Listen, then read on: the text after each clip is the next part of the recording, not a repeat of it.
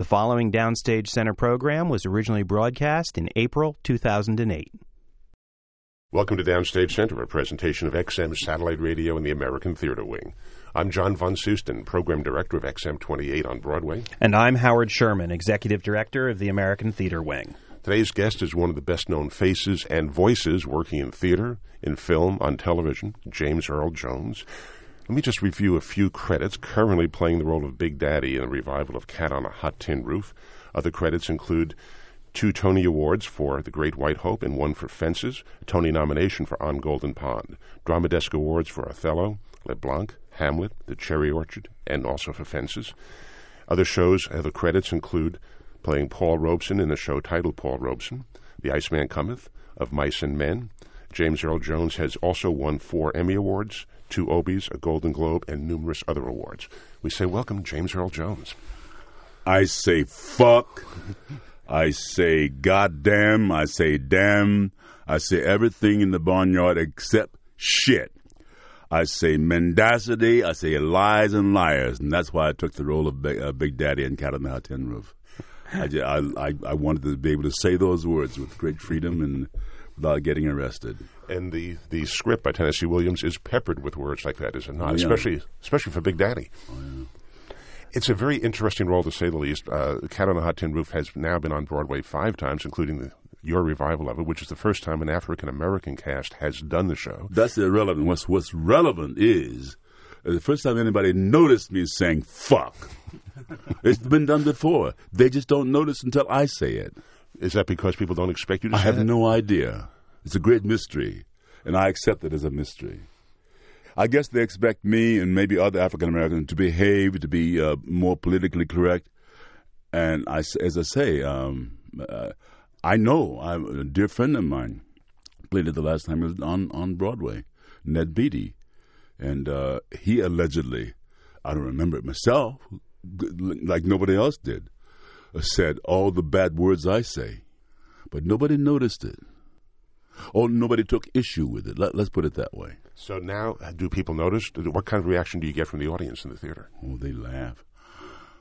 We had a we had a minister uh, that, that someone in the cast knew, uh, who was a the chaplain of, of a yeah, prestigious school, who came, and I asked her. I said, uh, "Were you offended when I said all the bad words, especially the ones in using the name of the Lord in vain?"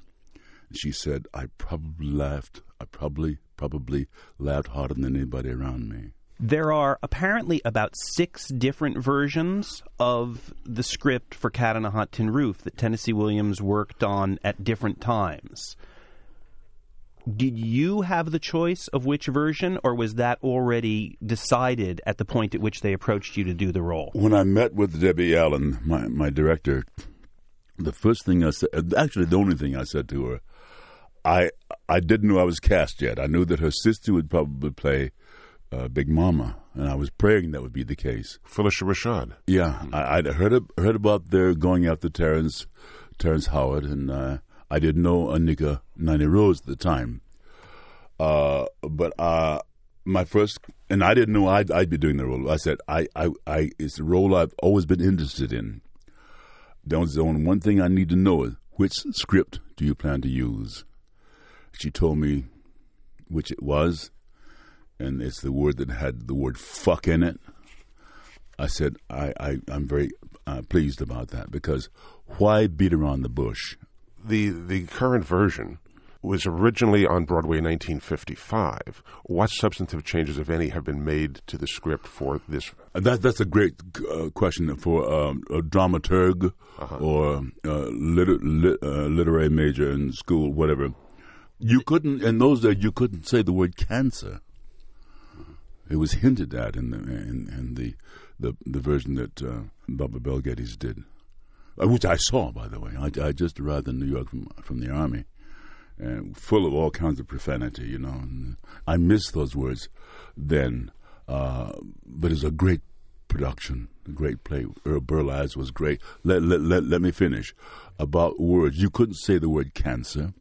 you couldn't say the word that implied fornication or copulation or making love or sex. There are a lot of things you couldn't do, uh, uh, say on the stage in those days.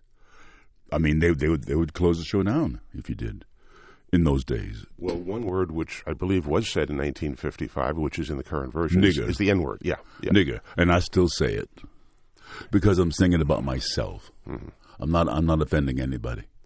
But I'm not the- saying those niggers or the, you know. I'm saying I work like a nigger in the field.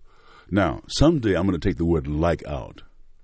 I work, comma, a nigger in the field. When I get the courage to take the word "like" out, because I'm not like a nigger. I'm not like a Negro. I'm not like a colored person. I am one. Okay. We just don't call it the bad word. And that's what gives it a difference, though, between when Burl Ives did it, he was a white man, and now the, the line takes on a different meaning, does it not? Not much because Burl Ives played a big daddy. Burl Ives, you know, was the uh, ballad singer. He brought great lyricism and stature to that role, and I knew as as a as a Southern Mississippi boy uh, who had himself picked cotton as a kid, I knew that if you got a job on Big Daddy's plantation, you'd be a lucky son of a bitch, you know, because he he'd something decent about the person, you know. And um, I, and I, I I remember that, and I, I and I said, I'm going to look through the script for all the things where Big Daddy is human and a humanist, and probably an atheist as well. What appealed to you specifically about Big Daddy? Because we've read that you first even read scenes from this play when it was very new, when you were studying back in the 50s. What drew you to this character? The American Theater Wing, which I attended when I came out of the army to New York to study acting, the teachers like Will Lee. Lee Strasberg was a teacher in, in I think, directing. But Will Lee, who was famous for Sesame Street, uh, Mary Hansen, um, uh, they, our acting teachers said, look, you, you, you colored fellas, don't wait for the the African American. We didn't use that word in those days. We colored people or Negroes, um, and they're all fine with me. It's, it's, it's such a pain in the ass to have to change all the time, you know, because then you don't know who you who you're supposed to be called and what you. Um, they said, don't wait for that role to be written. Take all roles, including women. You men, try the role, play women, play roles where you cross the chasm of some cultural or ethnic divide. Because you got to understand about what the human human being is, what makes people tick. Y- now, the opportunity for you to actually appear on Broadway in Cat on a Hot Tin Roof is because of the stature you've achieved. In those days, did you think you would ever be able to play those roles on stage, or were they only roles you could Man. play in class? I never hanker. I, I never daydream. I never say, I wonder if I'll ever get to. No, I, I never do that. I, I just deal with what's real. I deal with the, rea- the reality. So the answer is no. I didn't. I didn't wonder about it. I thought I'm I'm going to get ready for it. But if I ever have a chance to, but I, I didn't say. Well, I want. I wonder when the when the clock will slip so that culturally we wise up, or uh, you know, or ethnically we wise up. We haven't. You know, this this this country is still deep, deep, deep darkness about race because you know that's not a surprise, is it? Race is not real. It is. It is bullshit. If I can use Daddy's one of his favorite phrase, crap is crap.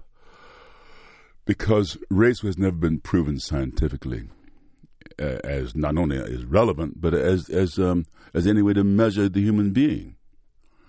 Uh, it has. You'll find people who will argue uh, to the death that one, but my big daddy sounds different from a white big daddy. Crap. I'm from Mississippi. I'm just as much of a redneck as Burl Ives was, or anybody else who's, or Ned Beatty, anybody else who's played Big Daddy. Uh, red redneck is not a color, even though the word red is in it, which implies that you're out in the sun and your skin can't handle all that sunlight.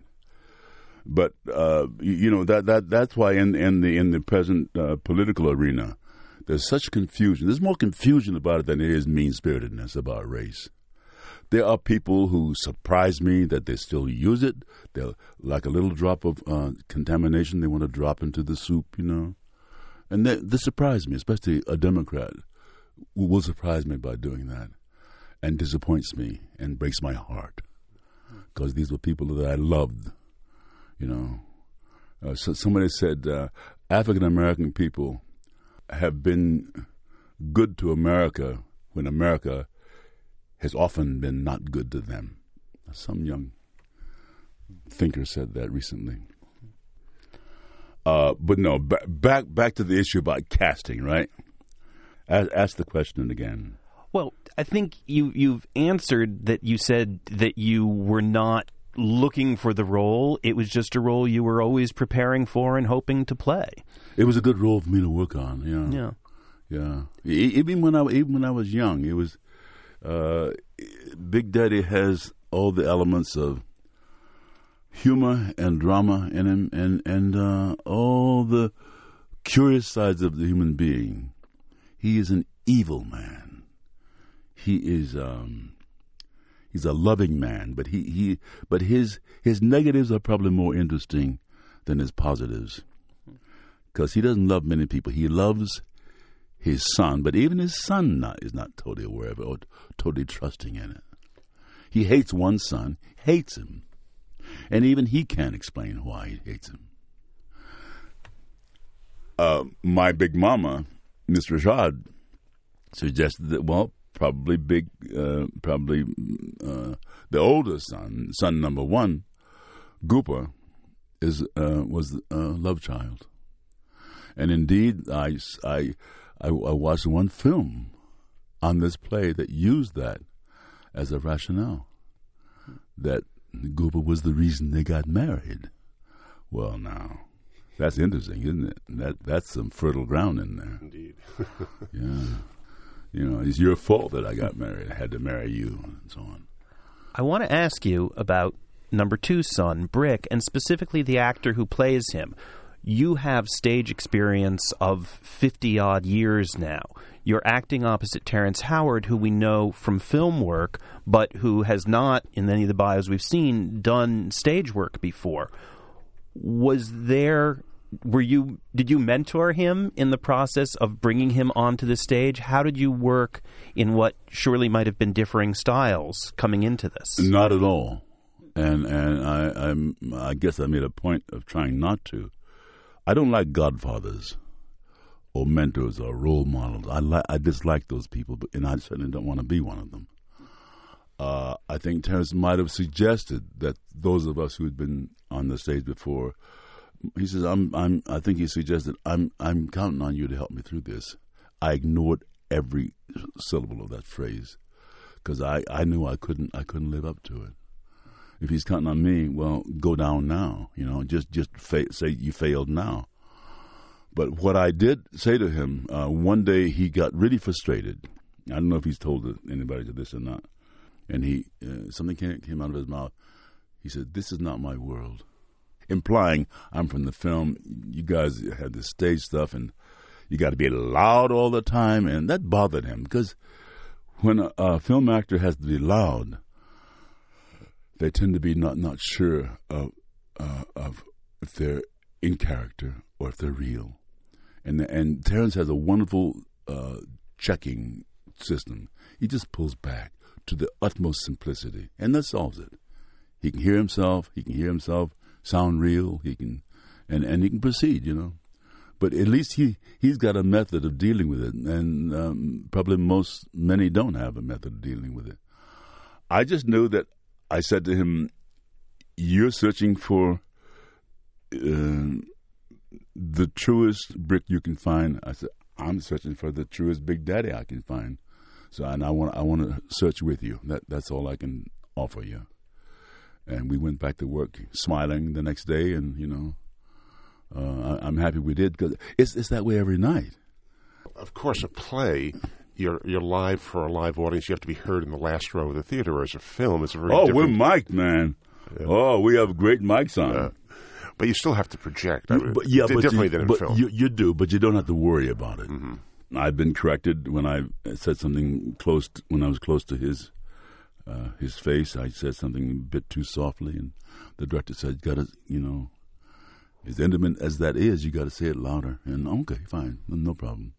But I have no problem being loud and, and being a farm kid. None of us ever did. We called the cows, we called the hogs. And, Forget the chickens. Well, let's let's talk about being a farm kid. No, no, I'm not, I'm not through talking about. I'm not through talking about Terrence yet. Oh, okay. I love him.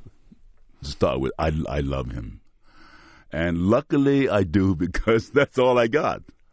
He and I on that uh, on that stage in the second act, and um, uh, he's all I got. I mean, he's all Big Daddy has too, and the Big Daddy can't help him.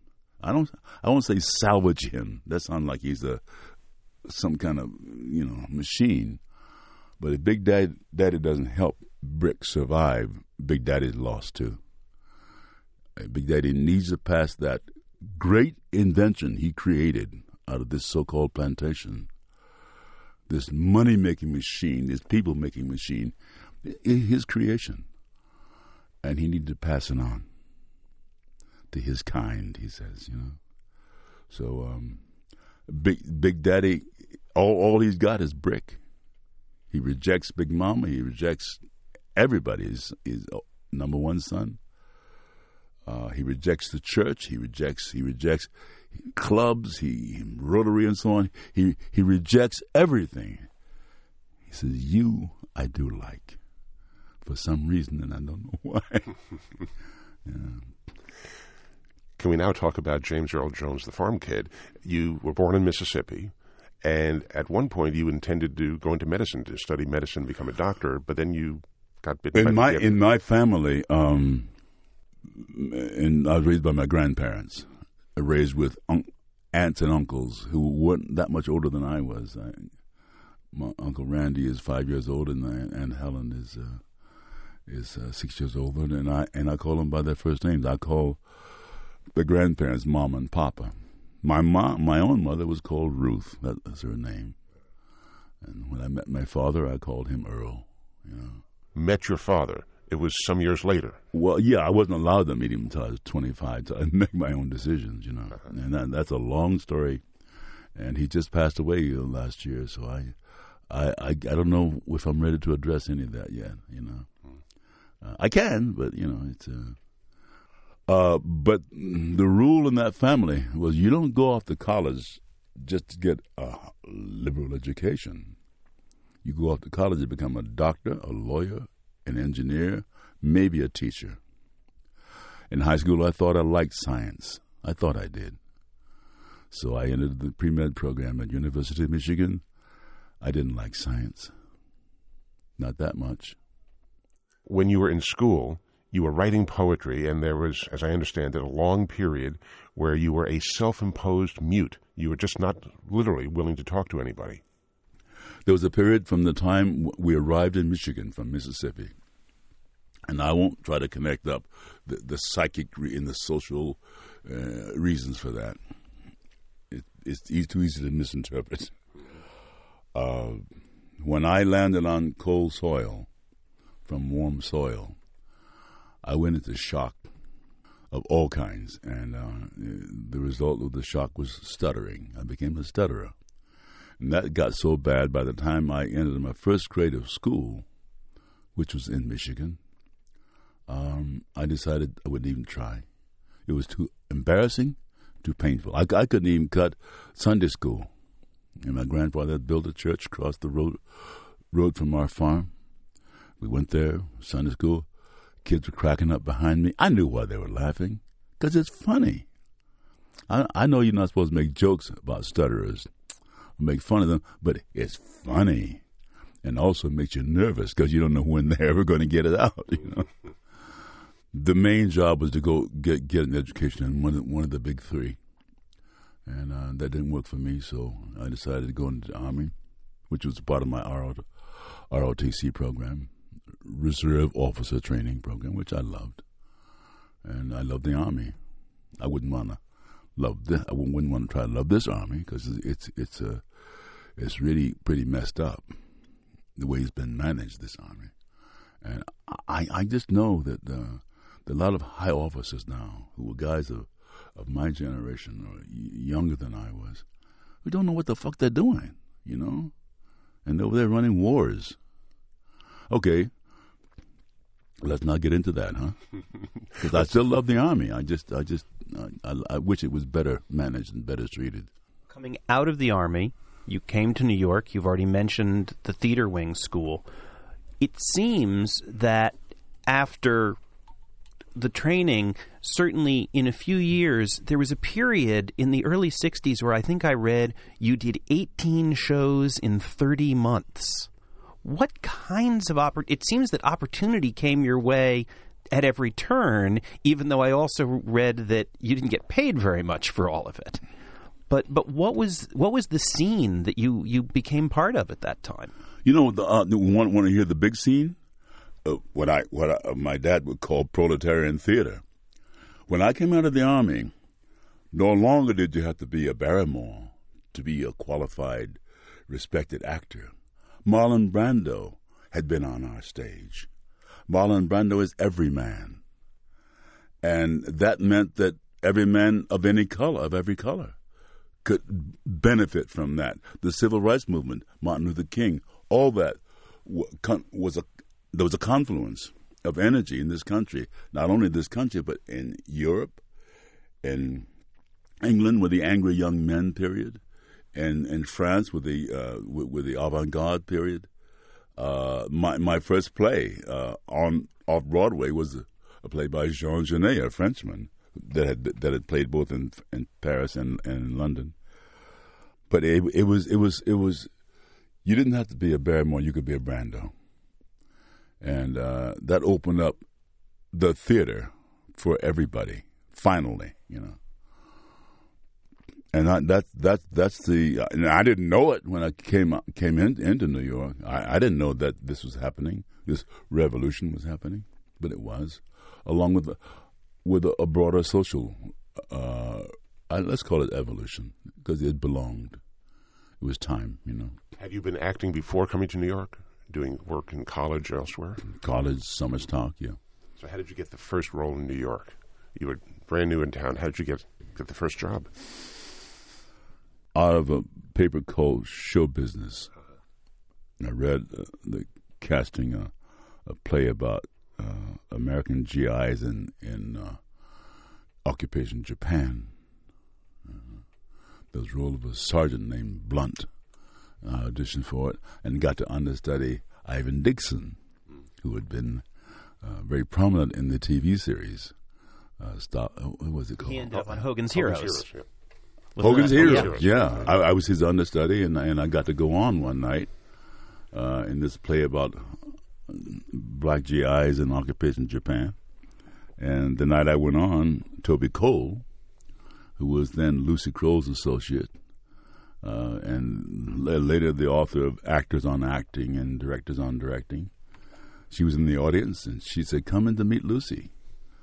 And I went in and met Lucy Kroll, this this grand dame of a person uh, pretty hot lady, you know, and very uh, um, elitist. Aware of great theater, aware of great writing. She she she represented mainly uh, writers. I mean, you know, Lillian Gish and Kim Stanley and myself were some of her clients as actors, but she represented writers and directors. You know. Mm-hmm. I guess the first notable uh, show that you and people nowadays would refer to would be in 1958, Sunrise at Campobello. And My first Broadway. First Broadway credit, yeah. right, right. Yeah. How, how, did the, how did you happen into that show? Was that another ad in, in a newspaper, or did you go for auditions? How, how did you get that? The director, Vincent Donehue, was one of Lucy's clients. So, boy, I got in on some nepotism or something, you know, some some inside track. I got to say, um, I got to say because he was directing the play by Doris Schary about uh, Franklin Delano Roosevelt and his family, and the years that followed Campobello. Uh, his his when he uh, was crippled by polio, and from there to the uh, the important Democratic convention where he rose to his feet and the tradition was whenever FDR rose to his feet, there was always a black man standing by beside him. Usually, and that black man, he had two names. One was called Edward, and when he was a young guy, and later on there was somebody else. Well, I played Edward, the houseboy, and I had uh, a couple of lines. One of them was, "Mrs. Roosevelt, supper is served," and I said it with great pride. And one night, being a stutterer, I walked out on stage and said, didn't come out. Mary Fickett, who was playing Eleanor Roosevelt, just stood there. She knew I was a stutterer, and she let me get through it. The audience knew what was going on. There, there's boys up there stuttering. And I got through it, and it never happened again. Hasn't happened since. But it, it could, you know. If if I have enough upset in my private life, probably it, it could happen again. So what what were you thinking when this was going on? Oh my God, here I am out on the stage in front of all these people. I got a line to say. Yeah. And I got to say it. And I and I kept trying, and maybe the drama of trying to say it was as interesting as what I had to say. Mrs. Roosevelt, supper is served. I don't know. But the, the, the whole drama of communication, is, is, as, as you guys know, is, is a is a fascinating one. That's why you got these radios, right? Well, is there a difference for a person with stuttering talking as yourself as opposed to a character? Uh, words, when you take- be. Shouldn't take be, on a character- It shouldn't be, but um, uh, I'm I'm using my Mississippi accent, the one I use when I go home to Tate County. Uh, rarely now, but uh, and I'm using it uh, as Big Daddy. I don't talk like that much, you know, yeah, but it it it helps to, it helps us set the character off away from the way I talk now. Yeah. Certainly, Sunrise at Campobello was your Broadway debut, but it seems like, in terms of really putting you on the map, along with some other extraordinary performers, the Jean Genet play, The Blacks, which you mentioned earlier, was was quite a sensation. Can can you tell us a little about that? Because even just reading the cast list, people like Cicely Tyson and Maya Angelou and and Abbey Roscoe Lincoln, Lee Brown Roscoe Lee and Brown, um, Raymond St. Jacques, Ed Cambridge, Lou Gossett, um, and and there were more. Uh, uh, each fraction of a generation that followed us, they they they cycle in and out of it too. I'd I'd lose ten pounds because of all the sweating and carrying on, and I had to step out for a couple few months, and then somebody else would take my place, and I'd come back into it uh, that was part part of why it was spectacular, you know, because there was so much energy flowing in and out of it. Uh, also, that play would not work today the way it did then because um, of the civil rights movement. Uh, it was a play uh, about what if you were to take the social system in terms of black and white and set it on its head. What would happen? You'd have the same nonsense with black top, you know. Um, and that, that's what Genet was exploring. Speaking of the, the mythology of color, and that, that's the word I, I really meant, meant to explore before. It is it is a, a delusion. It is um, color is a, a, a delusion uh, more than it is an illusion. it- it- we- there's a difference. I'm darker than you are. That that's not that's not a delusion, but what it represents becomes a delusion. There's a quote that I just pulled up uh, that he he said this in his words. This play, written, I repeat, by a white man, is intended for a white audience. But if, which is unlikely, it is ever performed before a black audience, then a white person, male or female, should be invited every evening. The organizer of the show should welcome him formally, dress him in ceremonial costume, and lead him to his seat, preferably in the first row of the orchestra. The actors will play for him. A spotlight should be focused upon this symbolic white throughout the performance. But what if no white person accepted? Then let white masks be distributed to the black spectators as they enter the theater, and if all of blacks refuse the masks, then let a dummy be used. Jean Genet. He also said, uh, between the black people are on top, the first question is, first of all, what is their color? I don't know what that means. I didn't know what I meant, what I was saying when I went to audition for it. I took a shot of vodka and went into audition because I didn't know what the hell it was I was saying. It, it was it, it was really avant-garde writing. Just that that statement you just read is pure avant-garde. You could say bullshit, but no, he he had something in mind about illusions and and delusion and um, and mirrors and flipping, you know, flipping mirrors. Uh, he's quite a profound writer, whether he was writing about race or sex or whatever. You know. But but we we we took that play for for what it's worth in terms of uh, race and culture and, and social change, and we we we did it in a in a, in a red hot period. In that same period, you began to do a series of shows for the then fledgling New York Shakespeare Festival. And Joe Papp, and you got to play so many roles. I'm wondering about the opportunities that you had at that time doing that work at what we now think of as a revered institution, but was really a brand new idea to do Shakespeare for everyone. Shakespeare for everyone, yeah, and and that was Joe Papp's mission. He wanted to shake us loose from needing needing to hear Shakespeare done only with Oxonian tones. He wanted a guy to come out of Brooklyn and maybe adjust a bit. You know, if he's playing a Roman, have him play a lower class Roman. Bring his Brooklyn, which is associated with lack of education, right? Many American sounds are associated with lack of education because we, we so we so do not revere education in this country. So, but it, it, it's not the poor people that are the, problem. It's other people who are afraid of education. Okay, let me not get into that. Uh, Joe wanted to, to, to, to make a place for a guy with a Spanish accent, and there's Raul Julia. Who could have denied a great talent like that? You know, uh, and there was uh, Tom. I forget some of the guys that came, they were born in Brooklyn, uh, but who came in with them, and they brought the Brooklyn accents with them. And uh, there was me. I was mistaken by John Simon. May his name be Mud. The critic. Is that what he is? Was no, he's he's stuck. He's stuck with his own knife. You know, he he was John the knife. You know, and he, and I think once once once his editor found out how exciting that was, oh boy, he he couldn't he couldn't do anything else but just knife people. You know, well. He's also a very interesting critic, and I and I, I must say I, I try to revere critics because they have a very important job to do.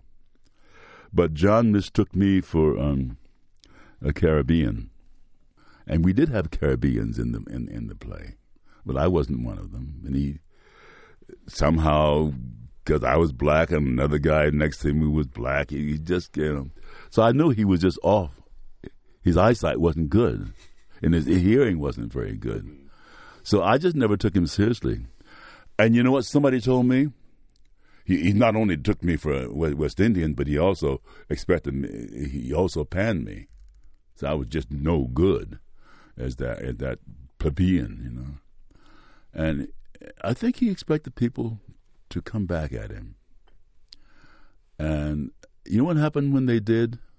When they they like his his negative review was like a gauntlet he threw down. No, take that. If you came back, you became very good friends. I know a couple of actors who became very good friends with him by coming back at him. So there's something, some dynamic going on there that I, I had no interest in getting involved with. And you don't want me to slander anybody either, do you? Hardly. Okay. okay. Among the classical roles, you had begun what I understand to be one of your. You played Othello seven times over the course of your career. What did that role mean to you when you first began to play it in the 60s? And what did it mean when you played your last Othello in the That's early 80s? Too intellectual a question for me to ask because I, I, I, I don't have I don't have that hat with me. I don't carry it with me. Uh, uh, could I address another another character in Shakespeare? Sure. M- my very first role, Michael Williams, in uh, Henry V. Uh, uh, I mentioned John Simon and his mistaking what was going on on stage. Well, Joe Papp was mistaken too. they thought that Joe, the critics thought that Joe Papp cast me as Michael Williams, the soldier who takes the king on about dead soldiers, as Joe Papp's uh, anti-Vietnam War statement, and and who, better than having a black soldier say it? That wasn't what Joe was doing. He, he Joe Papp just gave me a job, and it happened to be the role I asked for, Michael Williams. After I'd been um, given the role of Abhorson, the executioner, in Measure for Measure, I also got to play Michael Williams. But it, it, it was it was it was kind of uh, everybody wanted to uh, do an interpretation of everything as social as political, you know. And uh, yeah, Joe was very political, especially when it came to going up against Robert Moses. You know that drama, huh? Yeah. Uh, but but n- not not in his casting. Yeah. The only thing he said to me about Othello. This is interesting. Gladys Vaughan directed Othello, and the, I think I won't compare them, but the one I certainly felt most fulfilled in, out in the park. Um, it was Julienne Marie was the Desdemona. Mitchell Ryan was the Iago. Mitchell Ryan and I were as close to brothers as you can get. We're both from the South. He happens to be white. I happen to be black. With the same size, same zodiac sign, same. And that I, I found out was, was was a key element of that relationship. Those two men, they had to be both, both capable soldiers. All right. Uh, what Joe was bothered by, that is, uh, making Othello too rational, too much like Obama, you might say even though we didn't know Obama, Obama wasn't born yet.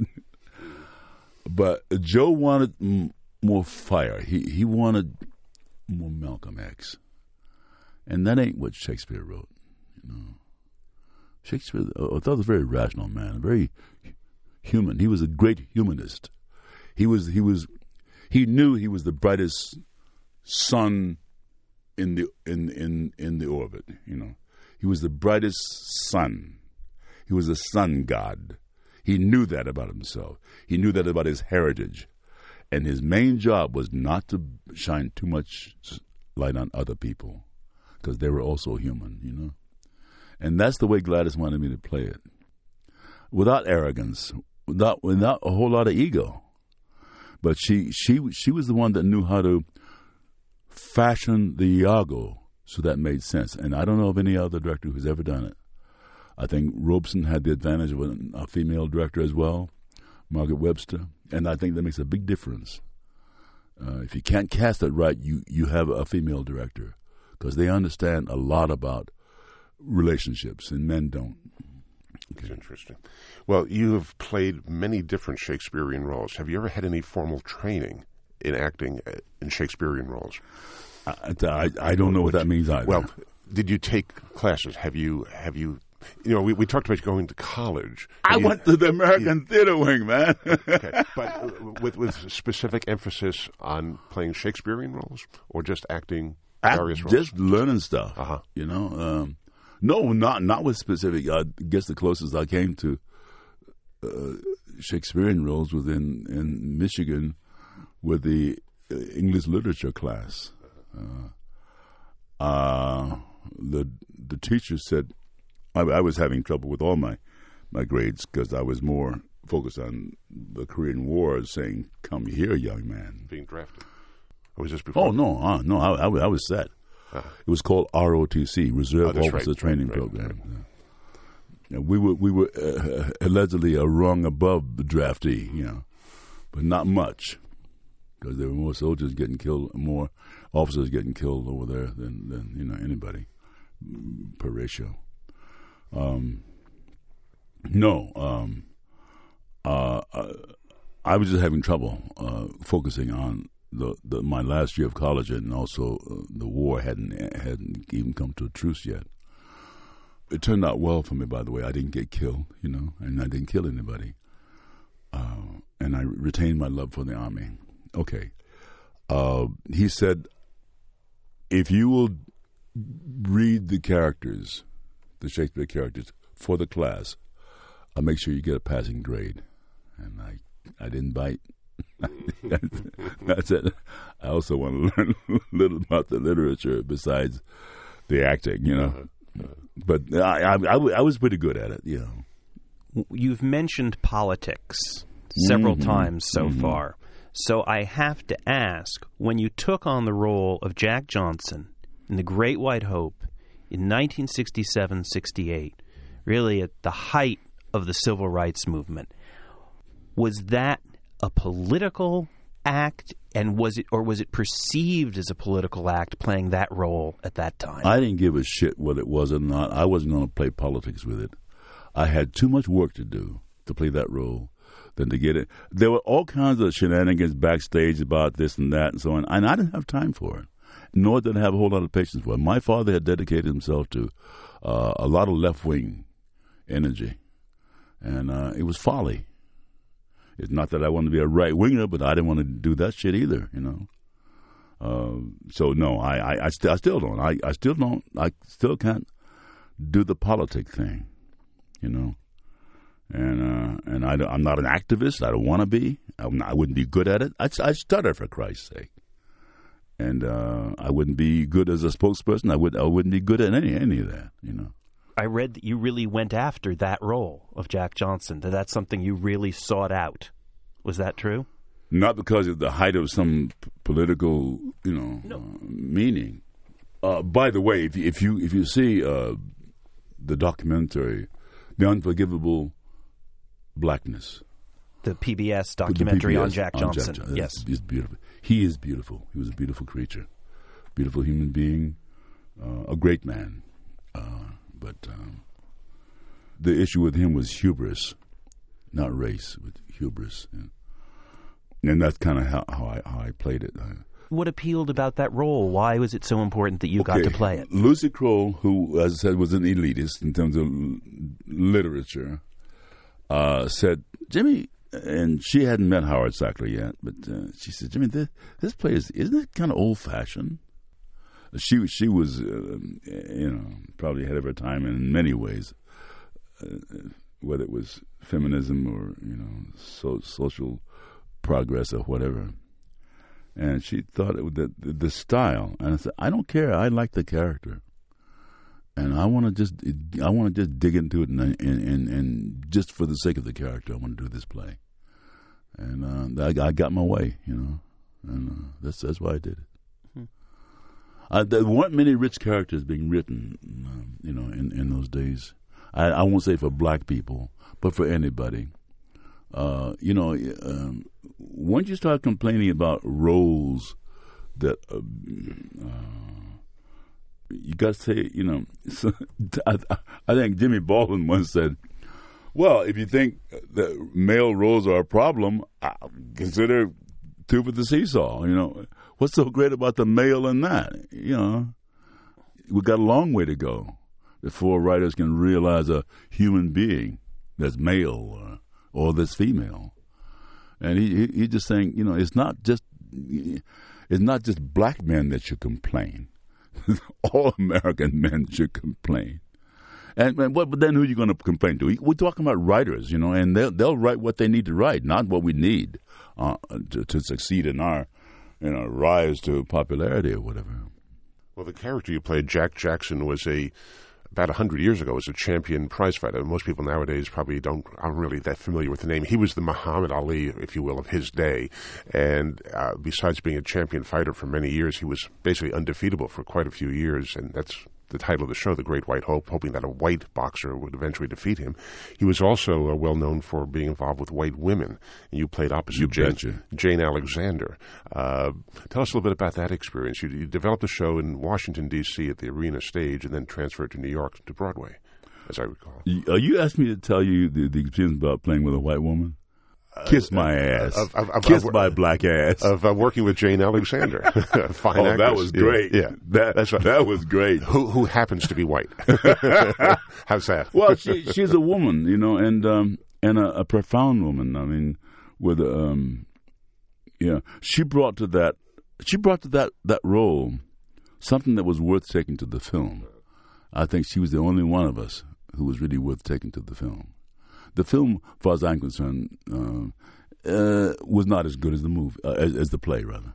The film was not didn't didn't cut the same mustard the play the play did. Marty Ritt was who ex- excelled in films like uh, Norma Rae and Sounder. Probably was more used to a, a, a narrow focused social social issue like labor and race and so on. He excelled at. Jack Johnson was like a, out of a cannon, you know, and it was grape shot.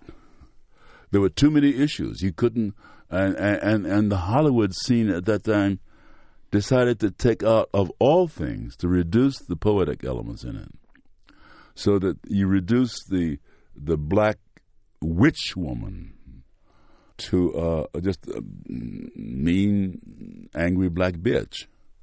You reduced the conjure man into just an angry street protester. You reduced uh, all, all, all the you you reduced Big uh, Captain Dan, the who represented the white power structure, to just another mean cracker, not the oaken creature that that George Mathews brought on the stage.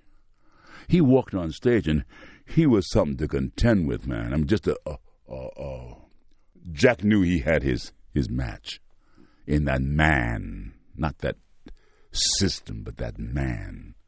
And that's what that, that's what that's why stage dramas succeed sometimes where film can't. Was it diluted to reach a mass audience? Do you think? That's a good word, diluted. Uh, I, I think they wanted to make box office. no, they wanted to make a romantic story oh, about a black guy and a white girl. All bullshit again, you know. that's what I think. That's what they wanted. They wanted to be the first, so we can also make miscegenation attractive. I guess there's a reason. Not with me. I guess there's a reason why they call it Tinseltown. Listen, uh, by by the way, before I knock Hollywood too much, I, I want to tell you something. I'm now now that we've opened with our play, Cat on the Hot Tin Roof. I'm watching all the movies, and I'm finally down to the one that Li- Elizabeth Taylor and Paul Newman and Burl Ives did, and it is a wonder.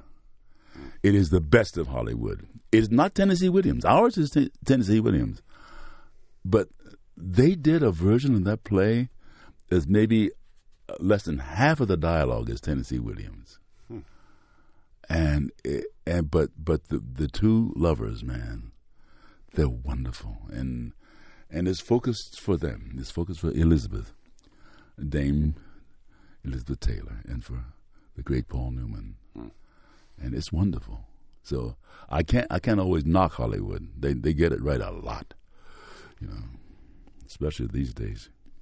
Over the course of your career, as we try to touch on so much work so quickly, over a 20 year period, several times you appeared in different plays by Athol Fugard. Mm-hmm. And I'm wondering what the lure of Fugard was for you from the Blood Knot to Master Harold and the Boys. Thank you. Thank you. I won't say there's a lure. And once I tasted his work, I, I, I couldn't get enough. Um, what, what I what I discovered was Athol Fugard, and I met him in the days when he um, he had a hard time getting a passport from his his native uh, South Africa to, to travel abroad, and uh, because he, there was a sensitivity between him and, and the, the apartheid government. Athol could not write anything that could be interpreted as uh, promoting the overthrow of that government, which it, they couldn't have did him. Uh, they couldn't have did a bigger favor for him. Now he had to take all that drama that existed, especially in the black people of South Africa, and write it without polemic, write it without a political point of view. Just show the horrible experience. And he did it beautifully. Uh, and that that's why I love playing it. I mean, I um, and and August Wilson manages the same thing for a different reason, I guess. No polemic. He writes about black people in America. No polemics. You know, no campaigns against Whitey. Just just campaign against pain. You know. Had you previously worked with August? Is this the first no, August Wilson I didn't show? have the same uh, fortune with August as I had with Athol. Yeah. Uh, it just didn't happen. It happened. Athol wrote several plays that I I, I could en- enjoy being in, and uh, I haven't found the same thing with August. Although they're great plays, but not not for me. You know, just that one was, was the was the one for me, and I, I'm I'm I'm so grateful that I had a chance to play, and it's going to be revived. You know, and I'm so looking forward to see. Why was that the one for you? Because of the character you were playing? Yeah. Uh-huh. again? Again, that's all I can relate to. And at that time, of course, he was a brand new playwright. He had had one play before. I'm wondering, you know, now we speak of him. Of course, he's he's passed away, and we speak of the achievement of the cycle. But at that point, it was only his second play, and he was he was known for writing rather long. And then, well, and I'm just wondering what what your experience was as that role took shape. boy, we hated to cut anything. We hated the he he hated the cut more than we hated the cut, and uh, yeah, it, it, they were they were long. Uh, uh, at the same time, uh, I think I think August would have made a wonderful serial writer, but but the series hadn't evolved to the stature that drama and stage and and film. Uh, what, what do they call them now? Mini mini series have have risen to now. Uh, but he he shouldn't be asked to stop. You know, he just, just right on and on and on and on. And if he gets a great character like Troy, he should keep him alive and alive and alive until he dies naturally. But he had he had to kill off so many characters off stage that I knew he didn't want to. You know, he he didn't didn't know how else to end those great people. You know. I also want to ask we've come to fences, but several times over the course of your career, you worked with Lloyd Richards. Indeed, your first one of your first paying jobs in theater was understudying Lloyd, who, of course, famously directed you in Fences and produced some of those Fugard plays at Yale Rep. What what was that relationship to Lloyd?